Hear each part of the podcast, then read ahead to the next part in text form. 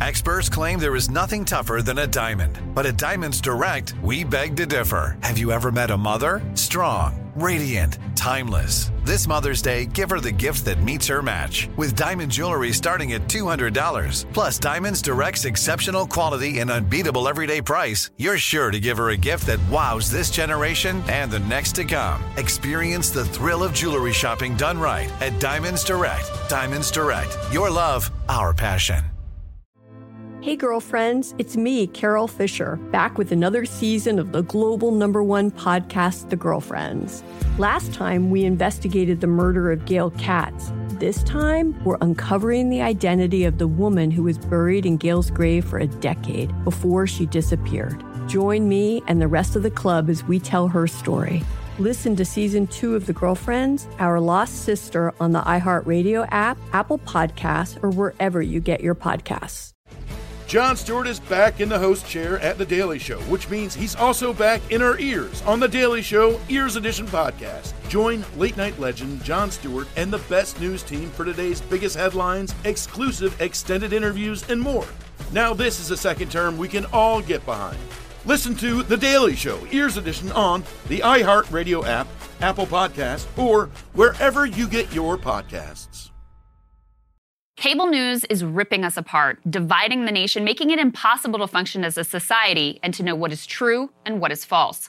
The good news is that they're failing and they know it. That is why we're building something new. Be part of creating a new, better, healthier, and more trustworthy mainstream by becoming a Breaking Points premium member today at breakingpoints.com. Your hard earned money is going to help us build for the midterms and the upcoming presidential election so we can provide unparalleled coverage of what is sure to be one of the most pivotal moments in American history. So, what are you waiting for? Go to breakingpoints.com to help us out. Well, welcome back to Counterpoints Friday. Actually, on a Friday this time, not Counterpoints Monday or Tuesday, but actually on Friday. We even did a Wednesday. We still haven't done a Thursday. That's right. Okay, so we're coming for Thursday. Thursday's not safe from us. Uh, stay away from Saturday and Sunday. That's right. Also, our first Counterpoints Friday with a live studio audience of one. That's right. My mom is sitting about 10 yards away from us, and she is going to be some somewhat of an ombudsman every time Ryan says something socialist about unions or the economy. The audience has been prepped not to boo too loudly. yes, there won't be any booing. Uh, but that is, it, it is sort of fun to have a, a little live studio audience. Not sure why she has a little bucket of tomatoes there. but I think we might find out. She might, she brought eggs. Yes. All right. Well, our first topic today, we're going right in on the midterms, um, and I want to put this uh, SOT up because Peter Doocy from Fox News pressed President Biden at a news conference this week, and I think the question he asks and the way Joe Biden responds opens up a bigger discussion about what's happening in the midterm elections. So let's go ahead and roll a one top domestic issue, inflation or abortion? All important. Unlike you, there's no one thing. It crosses the board. Domestic, ask me about foreign policy too. There's multiple, multiple, multiple issues, and they're all important. And so, and we ought to be able to walk and chew gum at the same time. You know that old expression. Thank you. All right, Ryan. Uh, can they walk and chew gum at the same time? There's been a lot of chatter in the Beltway press over the last couple of weeks about whether Democrats have sort of uh, handicapped themselves by focusing so much on the abortion issue because they felt they had the wind at their backs after the Dobbs ruling that this was going mm-hmm. to help them eat away at what was going to be a really positive turnout for Republicans in the fall with a bad economy. Um, but is that actually the case? Do you think that's actually what's going on? Or do you think uh, that Democrats really are walking and chewing gum at the same time, meaning that they can talk about both of those issues? Issues and they can target ads about abortion where it'll matter. Um, and, and maybe not so much elsewhere. I mean, I think Biden is right in the sense that people contain multitudes. Right. Like the idea that you have to choose between you know all of the different things that you care about. Like, mm-hmm. well, I care about inflation, therefore I don't care about abortion, or hey, I care about abortion rights, you know, pro or con, therefore I don't care about inflation. It's a question of salience, and it's a question of what moves people two things what moves people to vote or not to vote. Right. And what moves people to switch sides.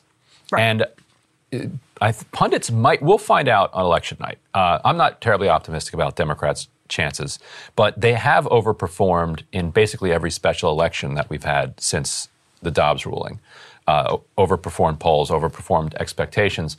And if they do end up overperforming, it will be because uh, people when they were asked what is the most important issue, they say, well, inflation. Like Mm-hmm. every single day, I'm wondering uh, for two reasons. One, uh, the, the infl- I hear about inflation, you know, on the car radio when I'm driving around, and I know that that's going to impact my 401k, which I've watched, you know, 20%. A lot of people have 401ks.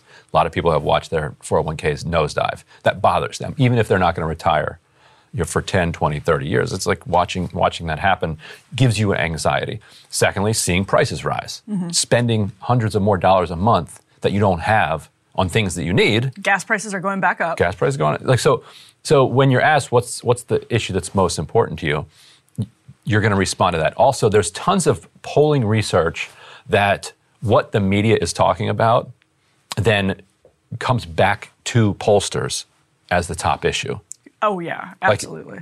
around the deficit for instance like nobody says the deficit it used to be the number one issue was the deficit Yeah. did we solve the deficit is the deficit gone deficit's not top 30 anymore Isn't it amazing how that Yeah. works? Because the media doesn't talk about the deficit. And Right. so people sometimes view these polls as quizzes.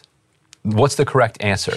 well, I hear all the time about inflation, so therefore the correct answer to your question that you're asking me, I'm smart, it's inflation. Well, it's also just the conditioning, right? If you sort of exist in the media ecosystem as all of us do now, like you can't really tune it out if you have social Mm-hmm. Right. media, whatever, you're being bombarded with it. And that sort of conditions, that, that is the conditioning. I don't think people need to be conditioned in this case to worry uh, immensely But the about s- same inflation. with, same with abortion. And that's where the wild card could come in because you could have a sizable number of people who are not a majority.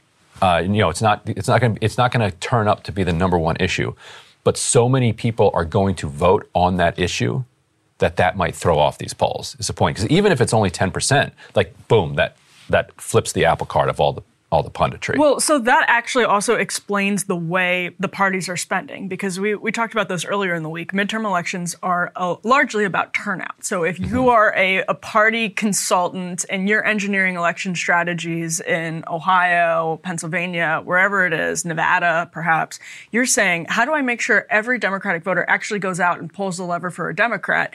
And then it's also your job to bring in independence to the polls. And this is from an Axios report. It's from the Wesleyan Media Par- Project.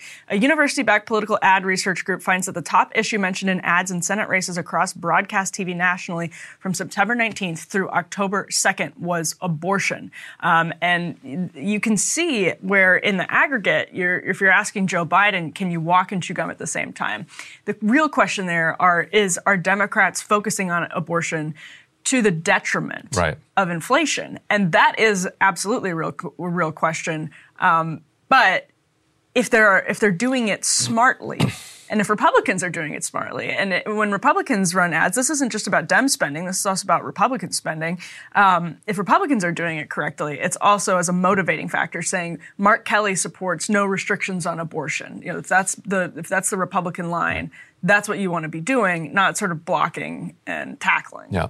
I, last night I watched the uh, the Jim Bognet Matt Cartwright uh, debate. Is in Northeast Pennsylvania. Fun night in the This is- house. yeah. I mean, it, this is it's my it's my favorite congressional race. Uh, we, maybe we can talk about it more next week. Uh, Matt Cartwright is you know an old school populist Democrat, and and watching him kind of parry uh, the the inflation blows from Bognet was what uh, people on the left would love to see every Democrat do. He would just hit him back. He's like, look.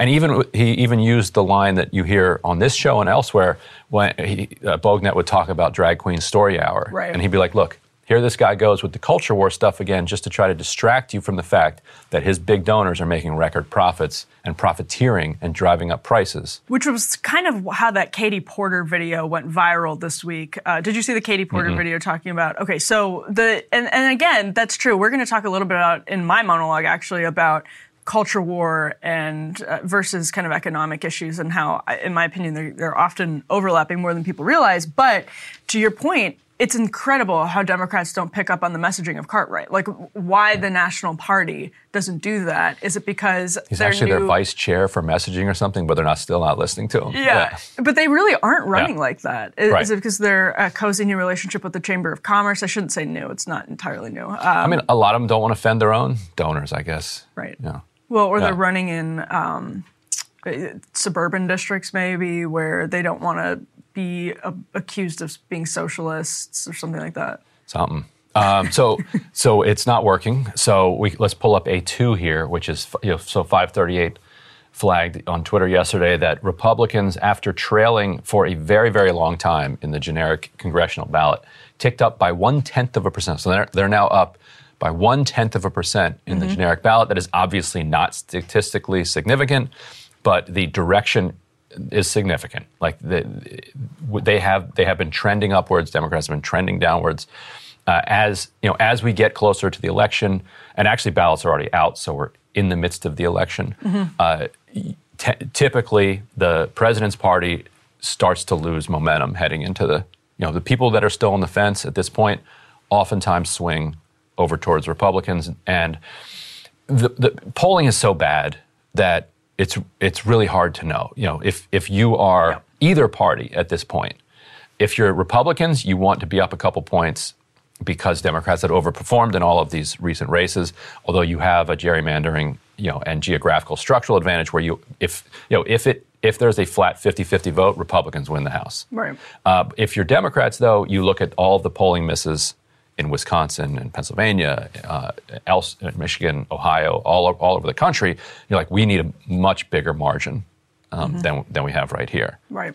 Well, and they're up like 3.4 in the aggregate, uh, the RCP aggregate as well, 3.4 points. Um, and that's it. It, it. it wasn't always that way. It's the trend is going higher as the last couple of weeks. The gap is getting higher as the last couple of weeks. And yeah, it's it's it's partially that. It's also partially where the money has gone. You know, after Labor Day, people start spending big money in, in some of those races, and that what happens, I think, downstream of the money coming in is that people sort of realize what their messages actually are and have to be. Right. And as that kind of congeals, you see the efficacy of it. Um, and gas prices are not helping Democrats right now at all. Um, Obviously, inflation is a broader issue, but I think specifically um, gas prices went down a little bit. And that when the congressional, uh, or when the generic ballot was a little bit tighter, gas prices were a little bit lower. Um, and, and so all of that sort of drives people in different directions. And to the point I was making earlier about uh, inflation and being a concern relative to the markets, too, let's put up a three here, which is you're getting you're getting signals uh, from the Federal Reserve that they're not happy that their raising of interest rates has seemingly had so little effect on uh, on inflation, and so th- they're signaling that in their next several meetings they're going to continue raising interest rates. They're going to until they push it well over four percent, and then they're and they're going to leave it there for most of the rest of the year. And this actually goes back to the conversation that we were having with Matt Stoller and Dave Dayen, but I guess two weeks ago now, hmm. where Dave Dayen was making the argument that okay, if it was true that raising rates was actually going to deal with the drivers of inflation, then okay, then let's have that conversation. If this tightening was going to do that in some way other than just massively ratcheting up unemployment, let's think about it. I think what, what we're seeing so far is evidence that Dan so is, is correct at this point, that the drivers of inflation are not the things that you can manipulate with tightening or loosening Fed policy. If, if, if it's supply chain driven, if it's drought driven, if it's driven by uh, the war, if it's driven by sanctions on, on Russia, if it's driven by OPEC cutting uh, the amount of oil that it's producing, the Federal Reserve monkeying around with its, you know, its, its Fed funds rates isn't going to affect any of that stuff other than you know, savagely depressing the economy and throwing so many people out of work that eventually, as a knock-on effect, those, those prices come down. And so it, what, what you're seeing here is that they're like, well, I guess we're just going to have to keep doing it. And maybe then it'll rain in California. Or maybe then the war in Russia will end. Or maybe then the, you know, we won't, we won't see, be seeing heat waves in India. Or like, it, it, they, feel like they're so divorced from the reality of the economy that they don't recognize this uh, something that Brad DeLong in his recent book was uh, was pointing out, which is that you, if you think of uh, inflation, uh, you know, people talk about it, you know, heating up. If you think, or, or a fever, like if you think of the purpose of a fever, like a, a fever, and you know, so and and this is this is kind of the new medicine that the pe- uh, pediatricians have been telling us. Like if if the fever's below like 101, 100 or so, you know, let it run because the fever has a purpose. Rub some dirt in it. Yeah. Yeah, rub some dirt in it. You let it run for as long, if it gets higher, then then you need to seek like serious intervention. But if it's running at 100, 101, there's a reason the body's doing that. The body is heating itself up so that the heat then, you know, is an immuno response and, and pushes down whatever the problem was and beats it. So if as soon as you see a little tiny spike in your in a fever, you take you take Advil, then that allows the virus to just oh sweet, no immune response. I can just I can just rock and roll here for a while. You'll feel better, and so inflation is a signal to the economy that something's off. In the early part of the pandemic, the inflation was a signal that the supply chains were completely broken. So you can either then invest as a society and, and figure out a way to fix those supply chains and then bring that fever down, or you can just dump a bunch of Advil, which is saying, well, the problem is too many people are buying things and people have money because they have jobs. So therefore, we need to throw people out of work. So then when they don't have jobs, they won't be able to buy things. And then that will fix the supply chains. Except you didn't fix the supply chains. You still have your same supply chains so that the next time then you have economic growth again, Yeah. you're going to have another supply chain crisis Well, because our- you never fixed it. That's our entire economy. It's like band aids over band aids over band aids Mm-hmm. that are often crony band aids, but it's just like band aids layered on top of other band aids. And that's why when people say we have this like wonderful free market system, and I'm talking about people on the right, um, no, we have a, a wonderful free market system, but uh, for cronies. Uh, but the other thing I was going to say to that point is in this case, it is somewhat complicated by the reality that to invest in those fixes, the spending can be inflationary too. And so it's it's just a kind of a lose lose. Being you're between a rock and a hard place, basically. And so if that 538 uh, forecast of a you know 0.1% advantage for Republicans in the midterms comes to be, you're going to have a Speaker Kevin McCarthy. And if we can uh, put up B1 here, Emily Jashinsky has a uh, profile of Kevin McCarthy just ran in in the Federalist. So you know, tell tell us what what was your impression of uh, Kev, of Kevin McCarthy? You know, I think there's a lot of interesting stuff going on with Kevin McCarthy. Remember, he is uh, the he's a young gun, right? Remember that hilarious uh, Mm-hmm. photo shoot and book with Eric Cantor, Paul Ryan, and Kevin McCarthy. That was incredible. From 2010 or 2011. It looks like a Men's Wearhouse ad. Um, and so he was he sort of came up under Boehner, under Ryan, very much an establishment fixture, who is now on really good terms with Jim Jordan. He is now on really good terms with basically the entire Freedom Caucus. He's on decent terms with Donald Trump. And so here's this question of, of how did this establishment fixture navigate the Trump era in a way where he emerges as the last young gun standing? He's the one uh, that managed to actually have really good relationships with people like Jim Jordan, Donald Trump, while also having good relationships with the establishment, continuing to have a good relationship with the establishment. It's an interesting question, and it's not to say that Kevin McCarthy is is brilliant or dumb. Although Politico ran a piece earlier this year asking, "Is Kevin McCarthy a dummy, uh, like a giant dummy?" Is he a dummy? No, he's not. He's and, and I think that's really what's interesting here is that like he he's very savvy um, and he's such a people person that the Republican caucus feels very heard by him, which goes a long way when you need to sort of unite people and get all of their votes for speaker. So all that is to say, we are likely to see a speaker Kevin McCarthy in the story. I have a Freedom Caucus source basically saying that is not done and dusted, is what he says. You know, Politico also had a piece saying Kevin McCarthy, Freedom Caucus is totally behind him. I don't think that's the case, um, but I think he, he's going to have to make some concessions. In the story, Rachel Bovard talks about how Nancy Pelosi basically blew up a lot of precedents, um, and by her own admission, she said we had to blow up those precedents essentially to deal with the threat of Trumpism, to deal with the threat of uh, the insurrection, et cetera, et cetera. So that means Republicans want Kevin McCarthy to fight fire with fire. He's going to boot Adam Schiff, Eric Swalwell from the Intelligence Committee. He's going to boot Ilhan Omar from Foreign Affairs if he is Speaker, if Republicans win.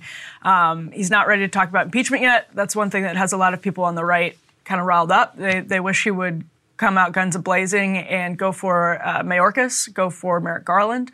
Um, he says he'll do it if, if something occasions impeachment, but he's he's really walking a tightrope, and he could slip and fall at any moment. But he's been doing this for years, and I think it's worth paying attention to. What do they want to do Garland for?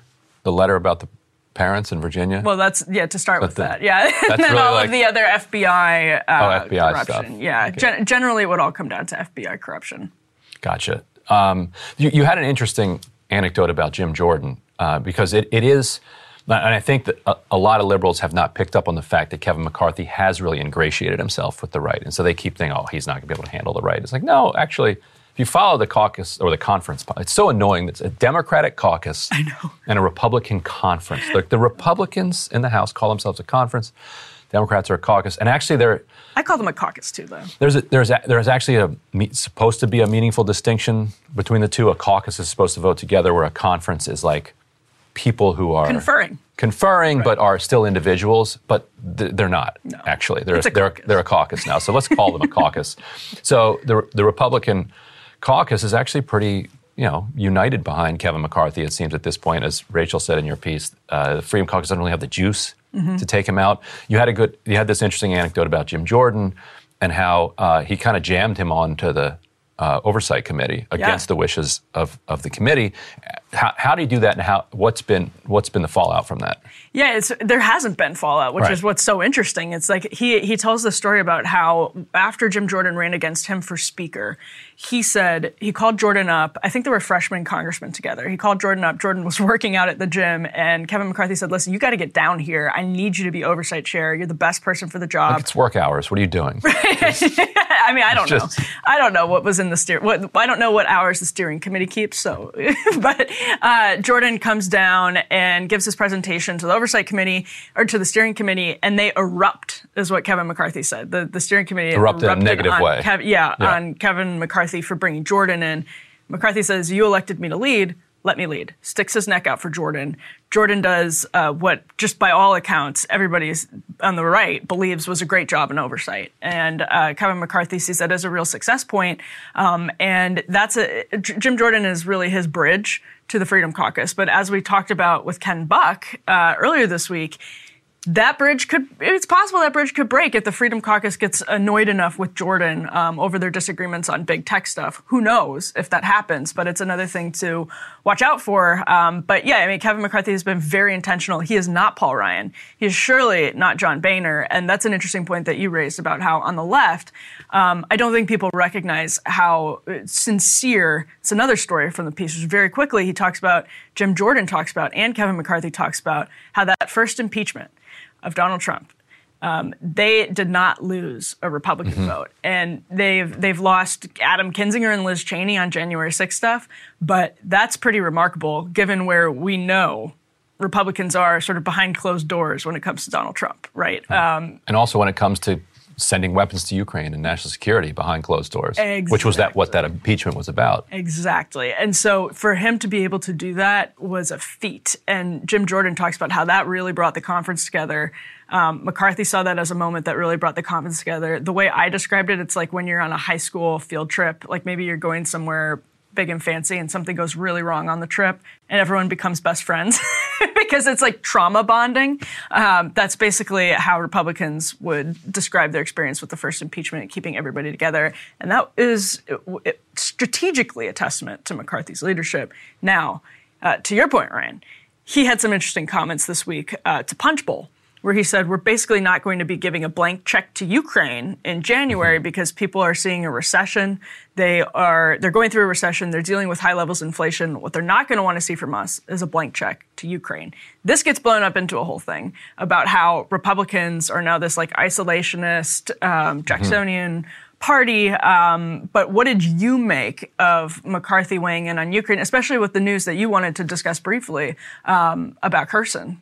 Oh, right. So so we, there there isn't a there isn't a development yet on this uh, this incoming uh, battle of of Kherson, but uh, the Ukrainian government has now kind of put out put one, put a blackout around all of their operations around the, the Kherson region, and they're telegraphing that there's going to be a major assault on Kherson in the next uh, in the next several days.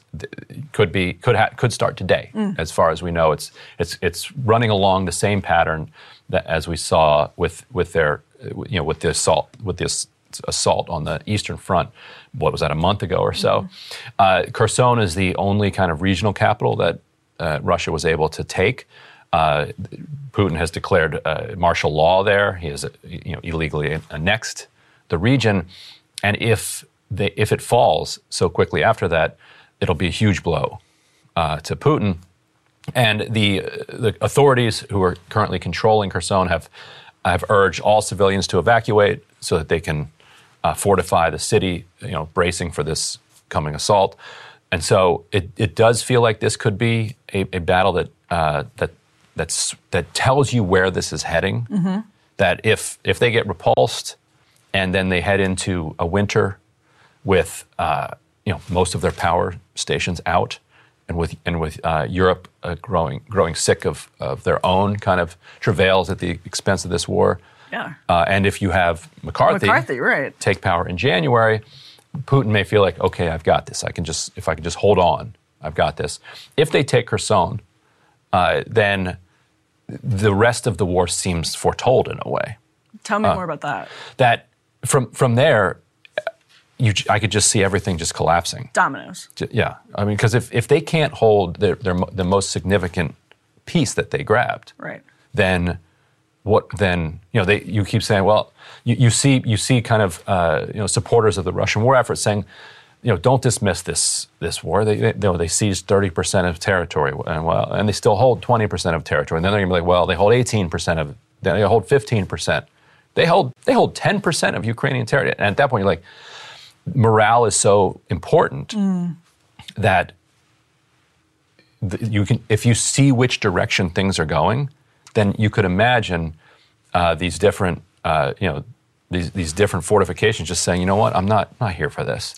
Well, and on this point, a really interesting. This is from Morning Consult, which says their tra- their tracking quote shows the share of Republicans who say the U.S. is doing too much to halt Russia's invasion of Ukraine has doubled from 13 percent to 27 percent. So 27 percent of people say the U.S. is doing too much. That was from March to May. So those are Okay. somewhat outdated numbers, but you can see that doubling really quickly. And that's uh, very, very interesting. And that's where you start to see this creeping into Republican rhetoric Right. and perhaps into Republican policy. Now, Mitch McConnell is very hawkish and Mm-hmm. is all in on sending a lot of money to Ukraine.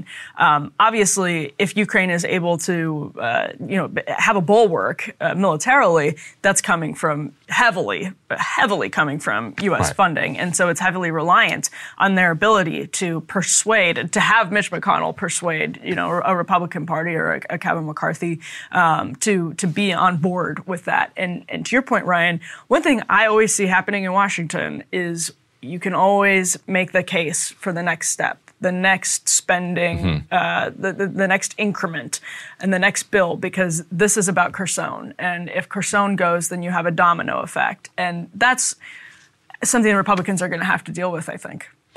And uh, or they might not because I could see a scenario where in the lame duck, let's say uh, Republicans have taken over both chambers or they took over just the House. I could see in the lame duck uh, Pelosi on her way out sitting down with Schumer and McConnell and saying, "Here come the crazies. Like, let's write a blank check." Well, or I- not, not necessarily a blank check, but how about another 50 billion? Like that should get it. Absolutely. Or another 100 billion. We're not going to spend it all, but here's 100 billion that's available. I could absolutely see that happening. And all it has to do is get through the House. Yep. And then once it gets to the Senate, like you said, McConnell uh, and enough Republicans, you've, you've got people like Portman and Blunt and other Oh, yeah. repu- retiring Republicans. That breezes through. And then McCarthy uh, it- it can say he's not going to send any more money. It won't matter, which actually probably would be his preference. Like if you could, you know, if you could speak to him completely privately about it, he probably wants to send money there, but doesn't want his fingerprints on the money. Because if you notice, he said, Special interests want us to spend money in Ukraine. Yeah. and and so do a lot of the hawkish donors in the Republican Party that are left. The base doesn't necessarily want it, but a lot of the donors. That do. may be changing, but And you're right. Some of that, right? Some some do, some don't. But but uh, you, you notice his phrasing. Said, "We're not going to send a blank check." Yeah. that's different than saying we're not going to send money. We're not going to send a check is a different. Right. Yeah. We'll send a check, and and and it is it is shameful that uh, a that that that there have not been strings attached, that there has not been oversight put on this money. We're going to see we're going to see these weapons. Uh, you know, all over the world, um, we're- and you're going to see enormous amounts of it skimmed. Right. You're, you're also obviously seeing enormous amounts of it fired at the Russian military and, and at their positions. So it's not as if nothing's being done with the weapons. Uh, but so McCarthy, I think, would still sign off on significant military aid, but there would be like money for the IG. There's basically right. There's basically evidence that there are cracks in the foundation that really has not had cracks in it. You know, Pat Buchanan, I don't think really put cracks in it, um, but m- maybe tiny little hairline fractures that are now uh, opening up into cracks in the sort of neoconservative foundation of the Republican Party. There was a quote that you, that you were highlighting earlier. What was who, who was that from? About how you're never going to have a hawkish Republican Party again? That's exactly why you should Yeah. stay tuned for the next segment because Oh. it is indeed in the article that we're about to talk about. Um, Excellent. Stick around for that. Well, that's right. We can start with it right now. It is, uh, if if we can put C1 up, this is a story that was in a, a very long and in depth kind of profile of the Republican Party's uh, struggles with those cracks in the foundation that we talked about in the last segment. Um, when you, you start to have people like Kevin McCarthy saying, well, we're not going to send a blank check to Ukraine, which, as Ryan points out, is different than a check. So the headline here is The neocons are losing. Why aren't we happy? Ryan, the quote um, that you're referencing, uh, that you referenced in the last block, comes from Kevin Roberts of the Heritage Foundation, who's saying that I'm, par- and I'm paraphrasing this: "We are unlikely to ever have a Republican, a hawkish Republican president again because the movement has shifted." And he's quoted in the New Republic article as saying that. And let me just read one quote that I think encapsulates the argument of the New Republic piece. Um, it says, "The Jacksonian mo- moment is coming in preventing overreach and curbing the default hawkishness that still predominates in Washington." This is a welcome development, but with their hostility to alliances, diplomacy, and internationalism, the Jacksonians may make U.S. foreign policy unnecessarily ruthless and selfish while making new enemies and destroying some of our greatest strengths. Uh, from somebody on the left, do you share those concerns about creeping isolationism? And I don't mean that in a pejorative sense on the right. I'm f- all for Right. isolation. let it creep. Let it creep as much as it can creep. I thought you were going to say that. Jackson. But why do they go to Jackson? Why do they go to Jackson? Jackson, It's like always Jackson. Jackson became president, you know, because he like disobeyed orders and like invaded Spanish Florida. Like that was the thing that like kind of put him on the map. Uh, he, his his like absolute genocide of the Native American population was central, you know, to to his entire political rise. And so did he so he like didn't go to war with Britain or something? And I mean- so that like counts as like he didn't go to war with Mexico. He, just- he left that for other people. He's just always been that avatar of. so they when- call him an when- isolationist. right. When neoconservatives want to punch at isolation, the isolationist right, they go to Jackson. Oh, the neoconservatives go to Jackson. They, Yeah, when they want to like create a, a sort of uh, straw man, they go to Weird. Jackson. Why don't they go to La Follette? The like actual Republican isolationist. That You're asking the wrong person. weird. Well, he wasn't president. No, he wasn't president, but he yeah he was the he was kind of the leading isolationist Republican in the early part of the 20th century. Who, and that movement was really kind of smashed to bits by World War II, Yes. Yes. it sure was. Um, and it and it took until Pat Buchanan really to start kind of showing some green shoots. Well, and it did, and this is, I, I think, a bigger question about we lose perspective on how new nuclear technology is, and the very immediate, urgent new threat that nuclear technology posed to uh, the world, not just North America, not just the European continent, in the mid-century, um, right after World War II informed what became neoconservatism. And this isn't to endorse neoconservatism, it's merely to say that it's pretty understandable at the time that if you have um, missiles in Cuba, uh, there's sort of a, a real reason to present to, to, to deter that and to be doing preventative action and the sort of Reagan idea of peace through strength of building up to the point where you are deterring uh, the use of nuclear weapons because at I mean we had children doing nuclear like things under their desks like doing nuclear um, emergency drills under their desks. Uh, now we traumatize our kids just with shooting drills. we we traumatize them in so many ways now. Um, it- but yes, that is among many ways we traumatize them, and, and so the the sort of broader question of neoconservatism, I think, is more understandable with that aperture. But at the same time, um, right now.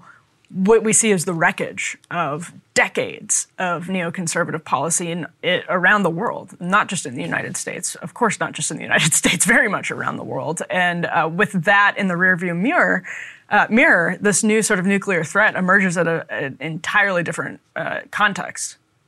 And it is interesting that you're seeing this kind of populist isolationism emerge in a similar cauldron as it as it did hundred years ago. You know, the, the wake of the Gilded Age. Like we're we're in a Oh, that is interesting. Everybody everybody says we're in a second Gilded Age, uh, and so it would make sense that the characteristics of the first Gilded Age would be reproducing themselves here, and you could see why in the first Gilded Age you, you'd say, look, i any war that's being fought right now is being fought on behalf of the, the plutocrats, the, the J.P. Morgan, the Chase. The, uh, it would the same plutocrats today would be the ones that people would see themselves as fighting on behalf of. Arguably much worse plutocrats today, if it's possible. I don't know. I mean, those were some pretty bloodthirsty plutocrats back then, and also it's it's a it's what what they're capable of getting away with. Yeah, that's I a, yeah, that's very true. So they're, they're constrained a little bit by by their by their era. Uh, so yeah, uh, that I think that's a significant part of it. That again, the like collapse of the social contract results results in uh, people then not trusting their leadership. And if one like decent outcome from that is that they don't want to join those leaders in wars, okay, I guess we could, let's take that.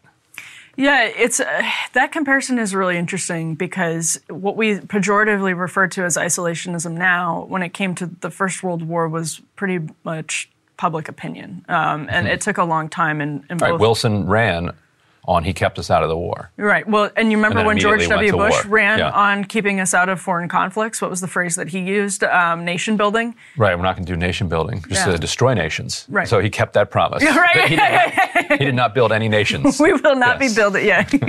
yeah. Um, so yeah, I I mean, I don't know. That's a that is a really interesting comparison. Um, and there was this huge influx, obviously, of European immigration around the time of the Gilded Age, which informed why people didn't necessarily want to be entangled in foreign conflicts as well. There was like a lot going on at that time, but this this kind of hubris of the post World War II order was informed by a really strong economy and a very strong post war economy that was built on a war in so many different ways. And there's nothing like that right now um, at all. If anything, it's we've been spending so much money in the defense sector abroad um, that we have you know empty sort of our, our we have a tattered social safety net here. Uh, one piece of fun trivia, trivia to finish off this block.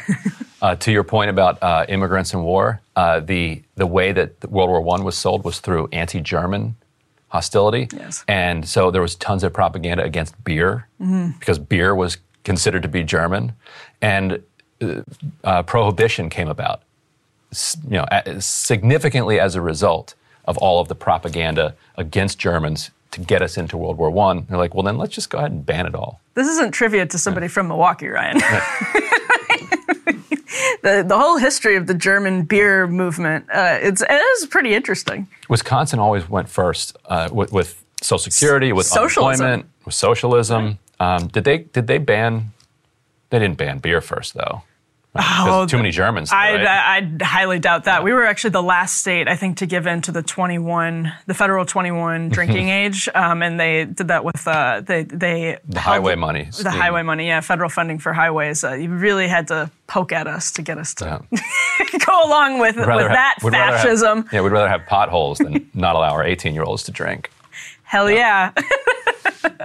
All right. On that note, uh, moving on to a much more serious topic. Actually, we have some disturbing footage out of Florida that Ryan, I- I know you want to. Right, yeah. The, so the, the Tampa Bay Times uh, obtained uh, body cam footage uh, and we can, of uh, uh, the arrests, uh, and they p- posted three different arrests. We're going to play a, a couple of them here of people who are being charged with voter fraud. And as you as you watch these videos, you're going to see that.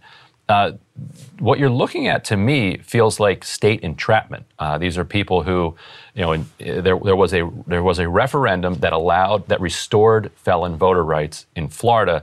Uh, the DeSantis administration attached uh, a bunch of different uh, conditions and uh, that that made it so that you weren't automatically allowed to come back in. It also held exceptions for uh, murder and for uh, se- sex crimes, and so but the entire thing is so confusing because of all the different red tape that was thrown up around it.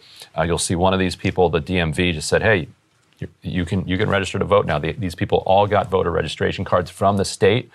They were on the rolls. They went to vote, and then uh, the state goes and, and, rounds them up. And so I would encourage people to watch uh, these clips before they jump and comment mm-hmm. and say something asinine like, well, if you don't want to get arrested for voter fraud, don't do voter fraud. Watch it first. If you still want to say something asinine, watch it first and then and then say it. So let's let's roll some of this. I have to go to first appearance, nothing like that.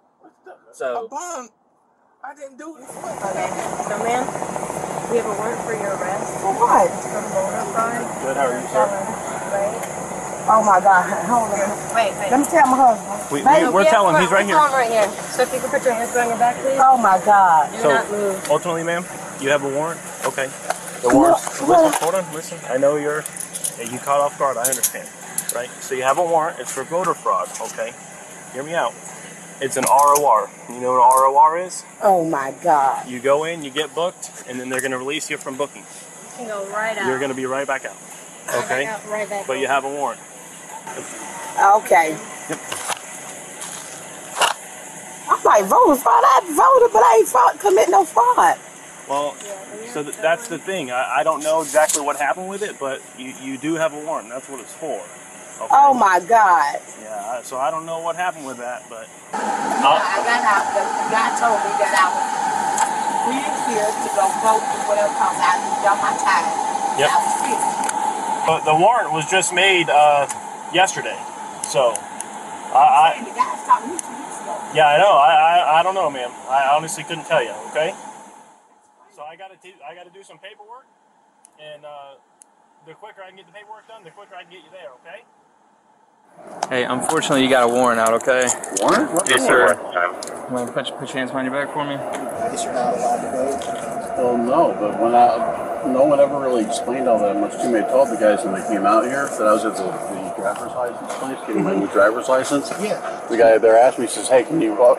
He says, hey, are you registered to vote? I said, no, I'm convicted felon. I'm pretty sure I can. He goes, well, are you still on probation? I said, no. Uh, I got off probation like a month ago. He goes, well, then you can probably vote. Hey, just fill out the form, and if you can vote, then they'll let you give you a card. If you can't vote, then you won't. And I'm like, all right. And there's your defense. You know what I'm saying? I mean, I, I sounds like a loophole to me. So, well, we can hope. Yes, sir. Will do. It's because of the sex offender thing that you can't vote. So, I mean, the warrant is for the voting deal, I guess, but.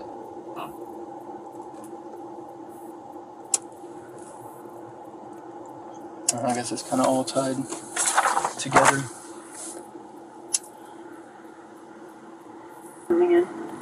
Yeah, I guess they're doing like some kind of roundup thing or something for all the ones that were within the county. Yeah, I had to do one of these this morning already. Oh, really? Uh, do you know the statutes for 'em? I. It doesn't say it on the. Let, let's walk over to my Why car. is Okay. y'all doing this now and, and this happened years ago? I don't know. I, I have no idea, man. This shit crazy, man. Y'all put me in jail for something I didn't know nothing about. Why would y'all let me vote if I wasn't uh, I wasn't able to vote? So tho- those are uh, officers with the police force that Ron DeSantis created called the Florida Office of Election Crimes and Security. It was part of, uh, I believe, 18, 18 arrests. Uh, DeSantis followed it with a press conference. Like this was a clearly a coordinated sweep. And I think what like my posting of the video and us doing it here uh, is what Ron DeSantis wants. I think he wants to chill uh, the get out the vote operate. Like he want he wants people to be afraid of voting. That if they go out and vote, there's a chance that they don't really understand the rules. And yes, there was a felon, uh, there was a, a felon voter restoration law, but it's complicated, and so maybe you actually can't vote. And so if you know, is it really is it really worth it? You really want to go out there and vote because you might wind up uh, getting handcuffed. I saw like th- this to me it was just as I said on, on the post, just struck me as just deeply evil. To like, y- you want to play your culture war games in a press conference or whatever, you know, do your do your culture war games, but to then bring it to people's front steps, put them in handcuffs when they thought they were able to vote, and also to do it in a way that is completely unbalanced. Like there were there were a couple uh, Republicans uh, that were in I think South Florida who were caught um, voting twice on purpose They knew they voted twice. I remember that. Yeah. Right. And what did they get? Like a little community service or something. Or they got they had to go to a class to, to teach them not to vote twice. Like they, they are not getting charged with felonies. Mm. Uh, I don't know. What what was your take on this? So I mean, the the law I believe is very clear that you have to have intent, um, and the intent is what comes through. The lack of intent is what comes through on all of those Mhm. videos. And so I think it was something like 20 people were arrested in this, as one of you, you heard one of the officers say, some kind of roundup, Right. um, is, is what he said.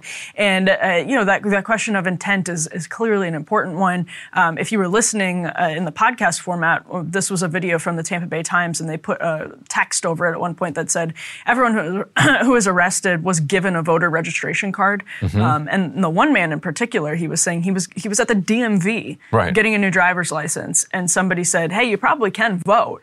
Um, And he even raised, well, I'm not.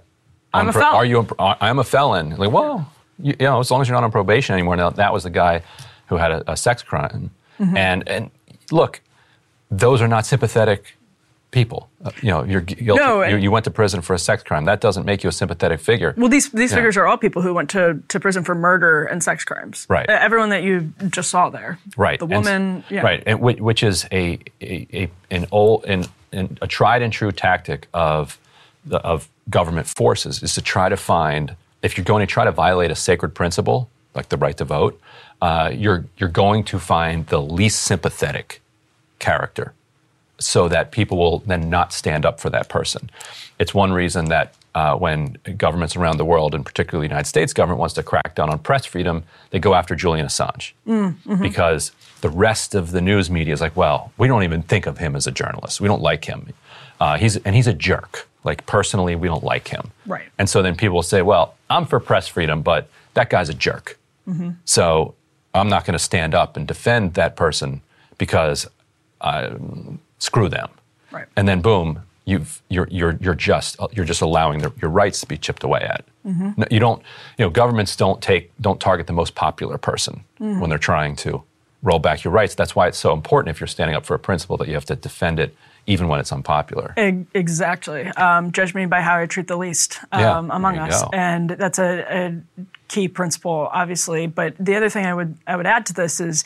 I've, it's, it's very frustrating, and I don't think it's even tactically smart. The Republican focus on voter fraud. Um, so this idea that you have illegal uh, people that are like intentionally voting illegally, as opposed to, I actually think there are s- serious questions about ballot harvesting. I think uh, there are serious questions about the the way that billionaires, Democratic billionaires, poured money into, especially the 2020 election, with this operation that was, you know, ma- made it easier for all, of this to happen, laid the groundwork, as Marc Elias did in states like Wisconsin, um, to have the money sort of smooth the path for Democratic candidates. I think that stuff is actually very worth talking about. I think it's very worth talking about just the, the basic sanctity and the security of a person going in and casting a secret ballot. All of those Yeah. things, very legitimate uh, room for inquiry there. And but the, when it turns and the into security of our you know voting tabulation Yeah. from foreign hacking A hundred percent. Yeah, using especially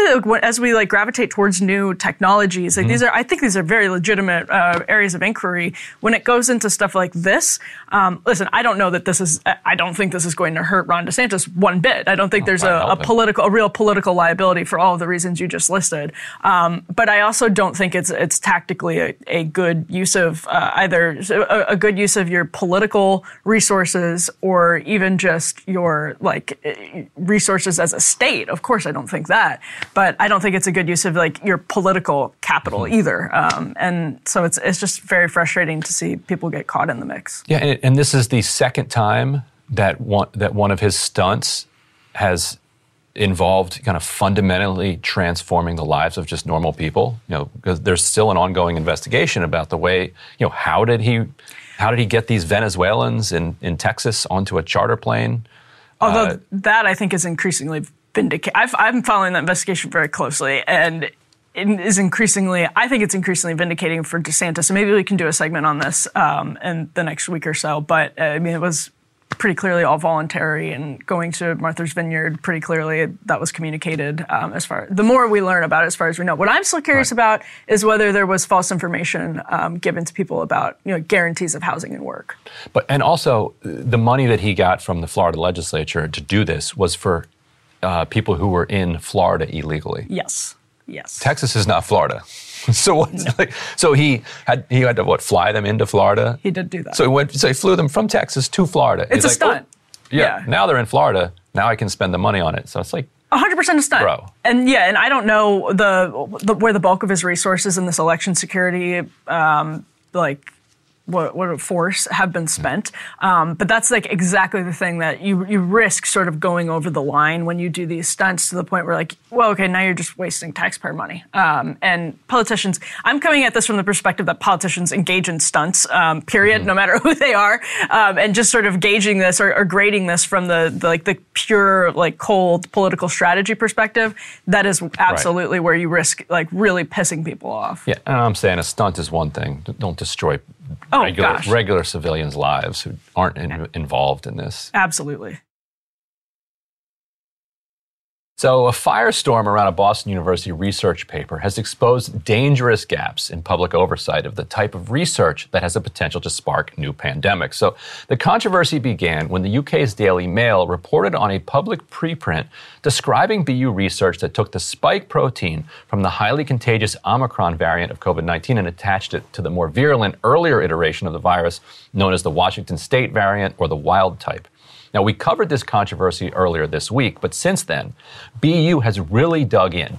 And it's worth examining their response because it's a window into how unresponsive some in the scientific community have been to the public's very real concerns about the safety and wisdom of some of this research.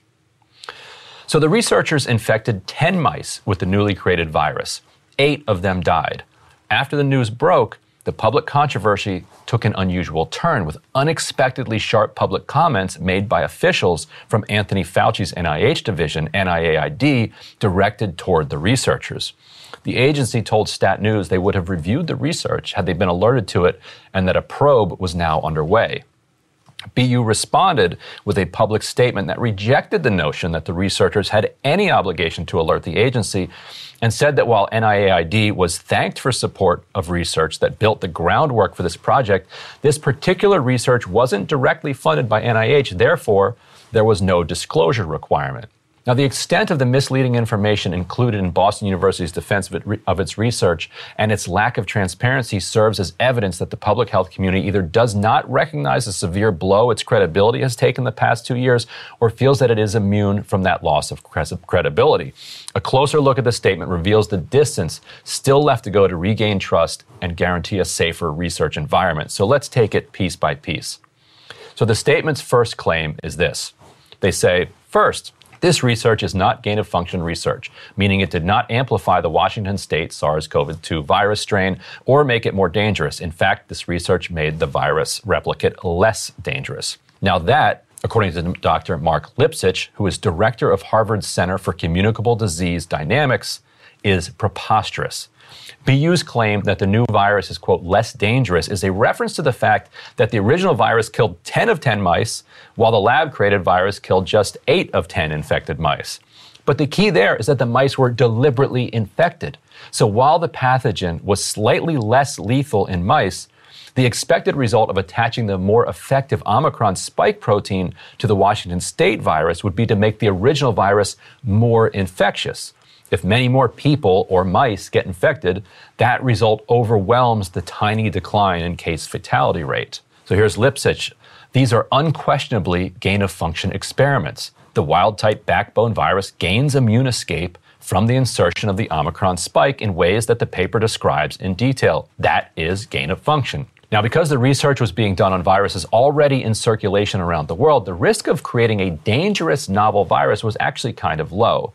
But the false claims from BU are important because they reflect on the inability of researchers to self regulate, Lipsitch noted, which means the government needs to step in with more rigorous oversight. He said, quote, the statement from BU is disturbing in several ways. First, it denies that this is gain of function. It is gain of function. If meant sincerely, this is disturbing from the institution that did the research because it provides prima facie evidence that institutions are not equipped to self regulate, unquote. So, next, BU makes the following claim. Secondly, the research was reviewed and approved by the Institutional Biosafety Committee, which consists of scientists as well as local community members. The Boston Public Health Commission also approved the research. Okay, but in fact, according to a BPHC spokesperson, the researchers submitted their proposal and it was approved by the Public Health Commission in March 2020. Now, of course, there was no Omicron in March 2020. Therefore, quite simply, the research that was actually performed was not, in fact, approved ahead of time. Various experts have made this point publicly, though there's no need for me to quote them here. We all understand, at least on a very elementary level, the nature of time. Now, Boston University's statement then explains why it was not required to inform NIH of what it was up to. We fulfilled all required regulatory obligations and protocols. Following NIAID's guidelines and protocols, we did not have an obligation to disclose this research for two reasons. The experiments reported in this manuscript were carried out with funds from Boston University. NIAID funding was acknowledged because it was used to help develop the tools and platforms that were used in this research. They did not fund this research directly. NIH funding was also acknowledged for a shared instrumentation grant that helps support the pathology studies. We believe that funding streams for tools do not require an obligation to report, unquote. Okay, but according to the BU researchers preprint, they said, quote, this work was supported by Boston University startup funds, National Institutes of Health, NIAID grants. They list the, and then they list the grant numbers. Uh, and then they, the paper also acknowledges support from the Boston University Clinical and Translational Science Institute, and they list the grant number for that as too. So that's five grants. Now, microbiologist Richard Ebright noted that of the five grants acknowledged, only two were for equipment and three were for research. One grant provided $750,000. Another one gave CTSI $4.6 million for clinical research, clinical trials, and supportive activities. And the third gave $437,000 for research titled Regulation of Host Innate Immunity Against Viral Infection, unquote. So even setting aside the dubious argument that public funding of the tools used to do research doesn't entitle the same public to knowledge of what research is being done, and setting aside the false claim that no gain of function was involved, even on its own terms, the BU claim that only tools were funded is called into question by those three grants. After I sent those grants to BU, Rachel, uh, Rachel Cavallario, a BU spokesman, told me, quote, the link you shared is a different paper research and is the tools and platforms referenced. But as Lipsitch explained, if the research grants don't describe the precise research in question, that fact should not get BU off the hook, but instead, that fact is actually evidence of the way the system is broken and in need of reform. The second reason they cite as excusing them from reporting obligations is a repeat of the claim that no gain of function was involved. We already dealt with that claim. During Kamala Harris's clumsy presidential run, she used to talk about her 3 a.m. agenda, which she described as a plan, quote, focused on the issues that keep people up at night. Whatever consultant came up with that was actually onto something, even if their idea was wasted on a doomed candidate. Millions of families are waking up in the middle of the night or sitting at the kitchen table after putting the kids to bed, trying to figure out how to make it all work. That's a quote from Kamala Harris in a 2019 op-ed that argued her plan included, quote, solutions that will have a direct and immediate effect on people's lives, paychecks, and healthcare. Again, the consultant's onto something. It's important that our politics are indeed focused on solving the immediate problems of everyday Americans, not on trumped up, media friendly conflicts used to emotionally manipulate voters. Of course, there's really no getting rid of that emotional manipulation, but responsible actors in politics and media should seek to cut through all that noise. So, what are 3 a.m. issues? Surely now it's the full slate of economic pains gas prices, food prices, healthcare, student loan debt. For the average voter, abortion is likely not front of mind as polls open around the country. And yet, take a look at this video from Dearborn, Michigan. We want to leave the politics out of this. If you're on Facebook, all you see is fear mongering political rhetoric that this is book banning, censorship, homophobic. All it is is protecting our children. We, we as concerned parents, we as concerned parents in Dearborn are not tied to the left, to the right when it comes to this issue. And we're not going to be used as pawns for any organization for their own agenda. We're here to protect our children. Do not fall for the political rhetoric on Facebook, on Instagram. Do not fall for the trap because that's what they want. They're trying to smear us They're trying to control the narrative. They're trying to say this is homophobic. Listen, there's a there's a book. There's a book that was banned. It was called This Book is Gay. And I tell you, if the book was called This Book is Straight, we're still gonna go after it. Because it's teaching kids, it's teaching kids how to go online and have sexual intercourse with others on the internet. This is wrong. The title referenced in that speech is called This Book is Gay by Juno Dawson. I'm going to read a positive community review from the, prog- from the Progressive Daily Kos, which compared the book to other LGBT books aimed at teens. Quote, Juno goes a bit further, though, offering specific and practical advice on how to find and meet like minded people for socializing and sex, the reviewer notes. Some of her advice is tailored specifically for teenagers in high school. She frankly describes the different ways gay men and women bring their partners to orgasm. She includes illustrations not of sex acts, but of bodies, less graphic than those in Fun Home and genderqueer graphic novels that feature in other book banning attempts. Okay, so like those books, This Book is Gay has been the subject of parent protests. Here's the section of the book the dad referenced in the viral speech, which reads How Sex Apps Work. You can see on the screen, um, it's basically an instruction on how to get on a sex app and meet someone. Here's another section that provides instructions on how to perform handies and blowies and much, much more. So, is this a dumb culture war blowup or a 3 a.m. issue? In another part of his viral speech, the father turned protest leader in Dearborn said people have been warning him that if he speaks out, they're going to protest your businesses, you're going to get fired from your job. I've got three children. My purpose in this world is to protect my kids, and that's all I will do, and nobody will stop me.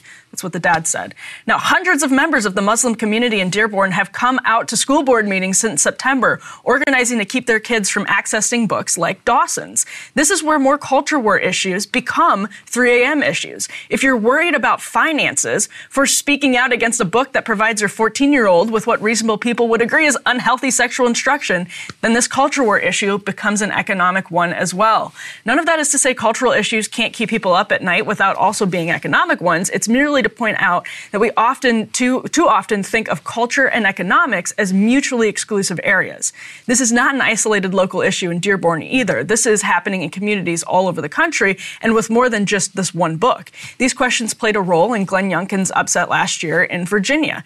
Parents care about this. For understandable reasons, they take issue with the content of the book and the ease of access for their children, who are already very difficult to protect from violent internet porn. The idea that a public school could be undermining their best efforts at parenting is obviously infuriating. Now, check out this headline from the Washington Post School board meeting cut short as protests over LGBTQ books grow unruly. All right, so much of the news coverage has included basically no information about the content parents are objecting to, describing it repeatedly as LGBT rather than sexually explicit, which this book is gay clearly is. Now, I won't deny a chunk of the religious protesters are likely opposed more generally to LGBT books, regardless of whether they're highly sexualized. The Detroit Free Press reported at one meeting, quote, some of the placards held up read, keep your porno books to yourself, homosexuality, big sin, and if democracy matters, we're the majority. Here's more from the Washington Post. Quote, like other parts of the country, conservative Christians were the first to raise fears about books with LGBTQ content in Michigan School District, which serves as the city of, serves the city of Dearborn and part of the Dearborn Heights in the Detroit metro area, the Detroit Free Press reported. They then rallied the significant Muslim population in both cities to join them. All right, so that actually gives credence to what the dad said in his viral speech. This isn't about left or right, it's about parents who don't think these books are appropriate for teenagers and parents who are now reasonably panicked about the mindset that informs our education system, which is fighting to keep this book as gay and other titles in libraries. Interestingly, CAIR's Michigan organization has been supportive of the parent protesters, while the American Federation of Teachers has been supportive of the books. Reading through weeks of the coverage, I was reminded of a post from Colin Wright's Substack, Reality's Last Stand, this week. It was a pretty nuanced rebuttal by Lisa Selin Davis of John Oliver's recent Last Week Tonight show on trans issues. So while mocking his detractors for getting facts wrong, John Oliver did very much the same. While pointing that out, Davis landed on a deeper point. She listed off what she sees as excesses in Republican anti trans policies, but then she added The Democrats, on the other hand, have passed laws that allow children to medically transition without parental consent, sent CPS after parents who don't socially or medically affirm their trans identified kids, and attempted to criminalize parents who refuse pediatric gender medical interventions, I think it's safe to call these actions on both sides effing insane, which is a term Oliver uses several times, but never for the Democrats. So this is repeated in the media constantly as well. Parents have legitimate reasons to be furious about those books in libraries or about consent laws on transitioning, for instance. Who put those books in libraries? Who passed those laws? It was Democrats, as, as Democrats in the left more broadly. As Davis wrote, a lot of people on the left are worried about the compelled speech of pronoun announcements and that the left's handling of this issue may cost us the election and with it our democracy why not take that seriously? She was talking to John Oliver there. Well, back to the dad's point, because taking it seriously from the left either requires meaningfully challenging their priors or risking personal and professional blowback. By the way, it's easy to understand why. Genuine bigotry exists, and decent people want to protect others from it. But people are very upset about the culture right now, and they have legitimate reasons to be upset about it. You may disagree with them, but treating all these parents as bigots or opponents generally of LGBT books pushes us deeper into a hole. And the deeper we go into that hole, the more time we have to spend talking, the more time we have to spend talking about bizarre teen books than fixing our healthcare system. People aren't wrong to care about both. Uh, we're joined now by Iranian American journalist uh, Negar Mortazavi to talk about the latest in the, uh, in the in, with the protests in Iran. Negar, thank you so much uh, for joining us. We had we had said we would also be joined uh, by by Hoda Katebi. She's she's running late. We're gonna we're still gonna talk with her later, and we'll post that post that video later. But in order to in order to get this segment up as part of today's show, we wanted to. make sure that we had time for it. So, you know, thank you, thank you so much for joining us today. Thanks for having me. And I, I, wanted to start a little bit by talking about the unusual circumstances under which uh, you're you're joining us uh, this this this week. Uh, you know, you you were in the news for a a, a bomb threat that was uh, targeted around a, a conference uh, in Chicago uh, where you were where you were speaking, um, and you've continued to receive you know significant threats. Can you can you and you know the uh, the, the, title? I, I, would I don't know if you'd call yourself an Iranian dissident, but in general, over the last several months, Iranian dissident has not been a very kind of safe occupation around the world, both in Europe and here in the United States. Um, mm. So what what has been what what has the last week been like for you?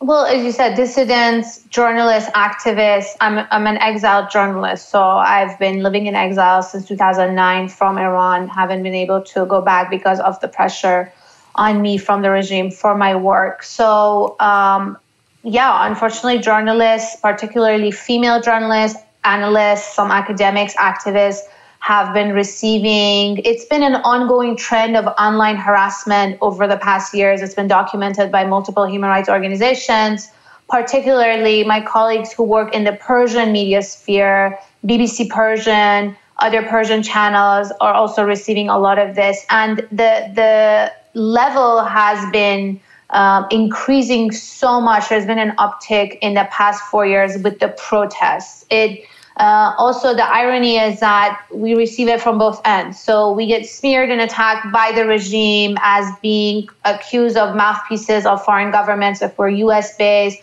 My colleagues at the BBC or friends at the BBC uh, being mouthpieces of the UK government, accused of being mouthpieces of the Europeans. And then by uh, interest groups and some opposition or exiles uh, being accused as being a mouthpiece of the regime. So both both ends simultaneously attack us. And um, you know, I've, I've been trying to do professional, nuanced reporting, journalism, analysis. At times, I've taken break from journalism. Have have worked uh, with advocacy organizations back into analysis now for a few years, and have been focusing on Iran, U.S.-Iran relations for a few years. So I was I get invited on university panels and and shows like yours uh, frequently, and I was invited to speak at the Institute of Politics at the University of Chicago.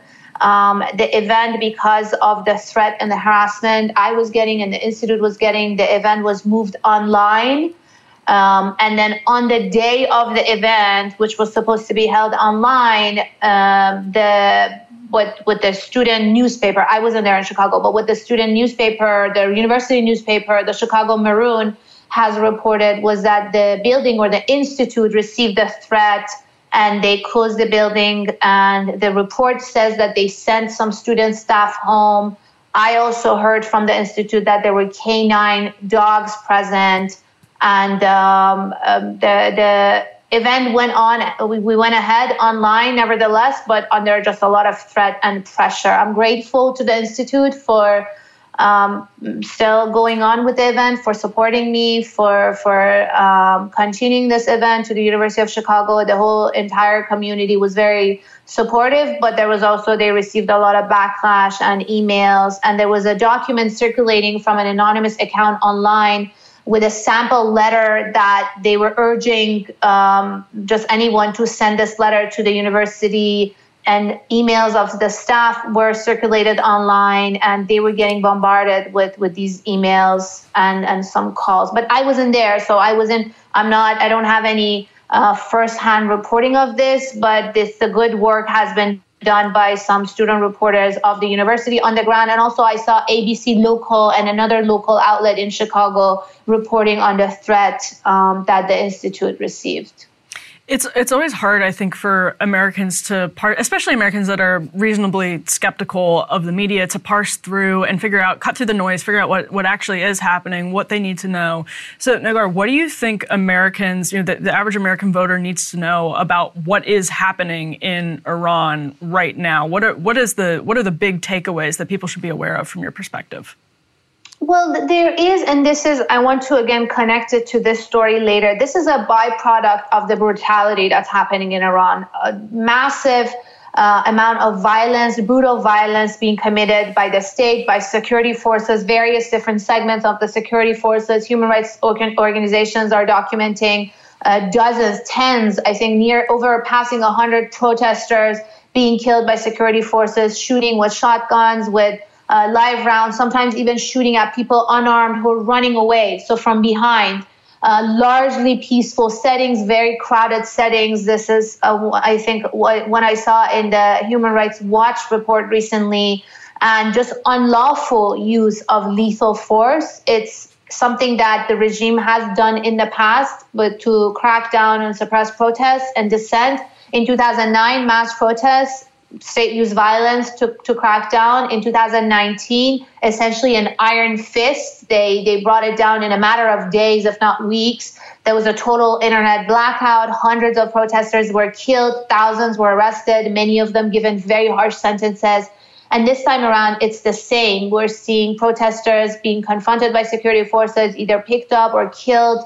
Um, some activists and journalists have been arrested. Um, uh, at least 40, I believe, journalists have been documented by the Committee to Protect Journalists who have been arrested, journalists, photojournalists um, uh, who have been arrested. I've talked to some sources on the ground who are saying they're receiving threatening calls if they're political activists, if they're journalists, to tone it down, to not protest, to not engage in the online conversation, and they're threatening them, security forces, with arrest. So it's a violent, violent and brutal crackdown, and the chants on the street are also against the entirety of the regime, the supreme leader, the Islamic Republic, the corrupt leadership with underlying, you know, political, economic, social, cultural grievances. And at the core of it is also what I find significant is that it's a feminist uprising. It's a feminist revolution with the main slogan being woman life, freedom, and these iconic images of women and young girls leading many of these protests. And so earlier this week, uh, we had we had a guest on Satara Siddiqui, who, I, who you were saying that you're you're familiar with, who's you know more part of the conservative wing, and more of a regime uh, supporter, though she's you know was was willing to be critical of the of the morality police. And the case that she was kind of making is that this is being overblown uh, by the by the Western press that you know that in a lot of parts of the country you're, you're not even seeing you know significant protests uh, as you, as you walk around as you walk around the city. And I'm curious from from and basically your, that most right. women are satisfied with the sort of moral order. That some right, that enough are. Yeah. That that it's not that it's not a you know, you know cut and dry black and white issue. And so I'm curious from your perspective, from the sources that you're talking to on, on the ground in Iran, what is the energy level uh, of, of the protests? What is what are, kind of how, how, big are they relative to 2019? Are they bigger today than they were uh, weeks ago? Uh, you know, what, what's their trajectory? How, you know, how, how would you describe it? Well, this is seen by Iran watchers. Many of us obviously are doing it from a distance, but as a serious um, crisis for the regime in a decade, the most serious rounds of mass protests. It spread to every single province in Iran, dozens of cities, religious cities like Qom and Mashhad. Uh, the protests were really huge uh, in Kurdistan, in Baluchistan, the ethnic areas where there's also uh, lots of discrimination and, uh, and suppression by the state against those communities over the years. Um, and also, we're seeing a lot of women and girls essentially showing that they're fed up, that this is a watershed moment. Yes, there's also violent repression, there's a lot of brutality. I hear from sources there's a lot of um, security forces, plainclothes forces on the streets in major cities. So it's difficult to sustain and grow. But we also continue to see images of protests coming more in pockets, but still across the country. So I think what these protests are showing, again, considering the level of brutality and the violence, which prevents a lot of people from from essentially braving uh, and uh, the bullets and risking their lives, because those who are staying on the street are essentially risking their lives. But what this is showing us is a crisis of legitimacy. We're seeing this chant of no to the Islamic Republic and no to the leaders and no to the system uh, on social media also on, on a, among a lot of Iranians who may not be present on the street at the moment, but, the, but they support the larger movement. We're also seeing acts of civil disobedience by women. Women were taking off the hijab, be it in the public, ordinary citizens in a cafe. We have photos uh, published and videos coming out of a grandma crossing the street, a girl having breakfast at a cafe, all without the hijab, which essentially is an act of civil disobedience and also more high profile people. There was an actress who appeared in a live interview inside Iran who appeared in a live interview without the hijab, which was unprecedented. There was an athlete Elnaz Rekabi, a rock climber, who uh, appeared in an international competition officially on behalf of Iran. Uh, in an international competition without the hijab. So we're seeing a continuation of these pockets of protest the legitimacy crisis and the saying no to the system, to the repression, to the Islamic Republic by a larger population who is expressing it in other ways, online through the media, and also these acts of individual uh, civil disobedience by ordinary citizens and also prominent figures, celebrities, actors, athletes. Um, and also uh, uh, these these prominent figures who are joining the protest or showing solidarity and support to the protesters, say on their Instagram account, football stars, uh, film stars, filmmakers who are posting messages of solidarity. That's also part of the bigger movement. They may not be able to go on the street and join the protest, but when they post it to an Instagram with millions of followers, it gets shared and it goes viral, and that becomes part of the movement. Hmm. And and obviously, you know, nobody can sort of snap their fingers and expect Iran to become a Western-style democracy overnight. But uh, Negar, what are some you know what are some concrete things that you think should happen in the future um, to to satisfy some of the demands of people who are taking risks, um, clearly risks to their their personal professional lives uh, to to protest the regime? Well, the core slogan of this feminist revolution is woman, life, freedom. And I think it encompasses the demands in three simple words. Women have been dealing with years of discrimination, of uh, double standards, of discriminatory laws, and of state sanctioned violence, of violent enforcement of these laws. It starts with the dress code, but it's all over in family law, marriage, divorce, child custody, inheritance, in personal and uh, professional lives, women have to deal with this discrimination. It's also men, women and allies, women, young girls and allies who are coming out essentially finding no other avenue for political change. The Islamic Republic has essentially um, shown a very rigid response and no other avenue for change for many of these people, millions of Iranians who who think that the street is the only avenue where they can pursue in the form of these protests risking their lives to demand change. In the previous election, the presidential election, the last election last year, um, all moderate and reformist uh, candidates within the system, so what's considered moderate and reformist within the system, were disqualified, and the president is essentially seen by a big part of the population as a shoo-in candidate by the conservative who had the path cleared for him to become president. The parliamentary election the year before that, similar moderate reformist candidates were disqualified and essentially the the core the as they call it the hard core of the regime and the more militaristic and conservative and hardline core of the regime is is consolidating power, is taking over all all aspects of power. Uh, isolating their own their own systems reformers and moderates and closing all avenues for change so that's why you're hearing this chant of an end to the islamic republic an end to the regime by people on the street it's unclear how exactly that may materialize. I don't want to speculate one way or the other. Is it going to happen? Is it not going to happen? But you're just hearing this um, fed up tone from a lot of Iranians that it's not just the mandatory hijab, it's not just the morality. Because sometimes even Iranians, my own friends, watch my interviews and they they think that I'm only talking about these issues as opposed to them wanting a, a change to the entire system. That's that's necessarily not the not the discourse here. It's difficult to speculate. I don't want to speculate as far as a crystal ball of what will happen, but we're seeing this as a watershed moment for many Iranians demanding an end to the entirety of this thing. They see it as a corrupt government, repressive a state, and also they see no other avenues for political change.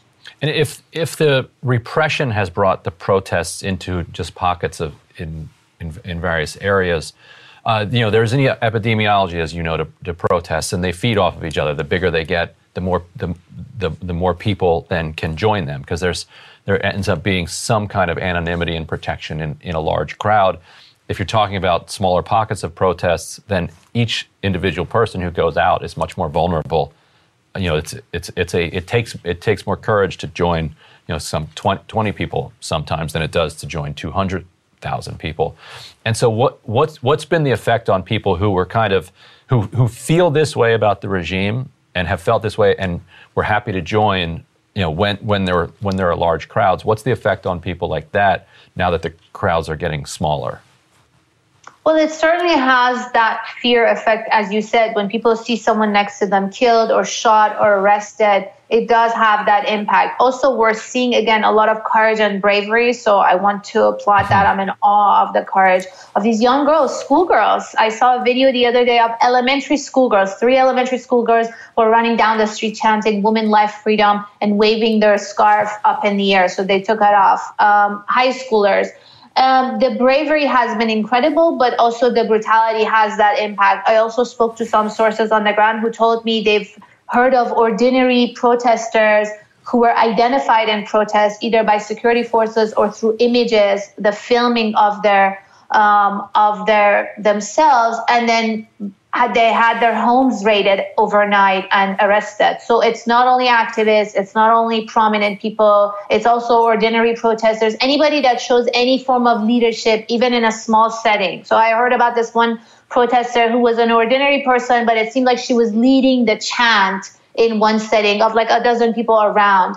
And this gets picked up in the images, and then the home is raided at night, and the person is arrested. So they're essentially trying to send a message also uh, to the rest, to the rest of the population, even to the rest of the protesters to stop this, that we're coming after you, that we have the capacity to identify you. And you know the sources and the forces. And what we saw in 2019 was an immediate crushing of these protests. This time around, it hasn't been as immediate. And our, my reading and some other Iran analysts and reporting that was also reporting in the New York Times is that not the entire force has not been deployed yet. So this could get even worse than this, more brutal, more violent. And it has the effect of essentially uh, either you pick people up, you arrest them, or you uh, threaten them and send them back home. So it does have that arrest. It did get the protests did get crushed in 2019, even though there were mass protests across the country. And but the problem is when the grievance is not addressed, when the demands are not addressed, be it economic, political, social, cultural, just the hijab, morality police, or the entirety of the system, even if you send people back home, the next time around they're going to come back with those grievances and an added layer. So in 2019 was the spark was an increase in uh, fuel prices. This time was the death in custody of this young woman. The time before that was an was an election. There have been teachers joining, lawyers, uh, oil workers, laborers, uh, university students, each with their own pockets of grievances, but also this intersectional community coming together with a lot of overlap. And, and Negar, where can people follow your journalism and follow your work? I have I'm uh, I have a website where I post. I'm an independent journalist, so I do a lot of interviews like this. I post it on my website on Negar Mortazavi. I also have a podcast. I host and edit the Iran podcast, um, where we do weekly conversations about Iran, Iranian affairs that go beyond just the headlines in the mainstream media and uh, have deeper conversations with experts. I'm also very active on Twitter, not on other social media. I have some presence, but on Twitter is my main place where I post my work, my interviews, and also my podcast. Sounds and great. Negar's written for The Intercept, too. There you go. yes, I have. Yes. Well, Nagar, thank you so much for your time and for your insights this morning. Thank you for having me. Absolutely, we appreciate it. All right, well, that'll do it uh, for this Counterpoints Friday. That's right. Thank you, thank you, everybody, for sticking around. Yep, we hope you have a great weekend. Enjoy the wonderful fall weather. Hopefully, it's nice where you are. Um, and we'll see you back here next Friday. Counterpoints Friday. See you then. Hey, girlfriends, it's me, Carol Fisher, back with another season of the global number one podcast, The Girlfriends. Last time, we investigated the murder of Gail Katz. This time, we're uncovering the identity of the woman who was buried in Gail's grave for a decade before she disappeared. Join me and the rest of the club as we tell her story. Listen to season two of The Girlfriends, Our Lost Sister on the iHeartRadio app, Apple Podcasts, or wherever you get your podcasts. Jon Stewart is back in the host chair at The Daily Show, which means he's also back in our ears on The Daily Show Ears Edition podcast. Join late night legend Jon Stewart and the best news team for today's biggest headlines, exclusive extended interviews, and more. Now, this is a second term we can all get behind. Listen to The Daily Show Ears Edition on the iHeartRadio app, Apple Podcast, or wherever you get your podcasts. More Than a Movie is back with season two. I'm your host, Alex Fumero, and each week I'm going to talk to the people behind your favorite movies. From The Godfather, Andy Garcia. He has the smarts of Vito, the temper of Sonny, the warmth of Fredo, and the coldness of Michael. To the legend behind La Bamba, Lou Diamond Phillips. When I walked in, I didn't think I had a shot at Richie because John Stamos' picture was already up on the wall. Listen to More Than a Movie on the iHeartRadio app, Apple Podcasts, or wherever you get your podcasts.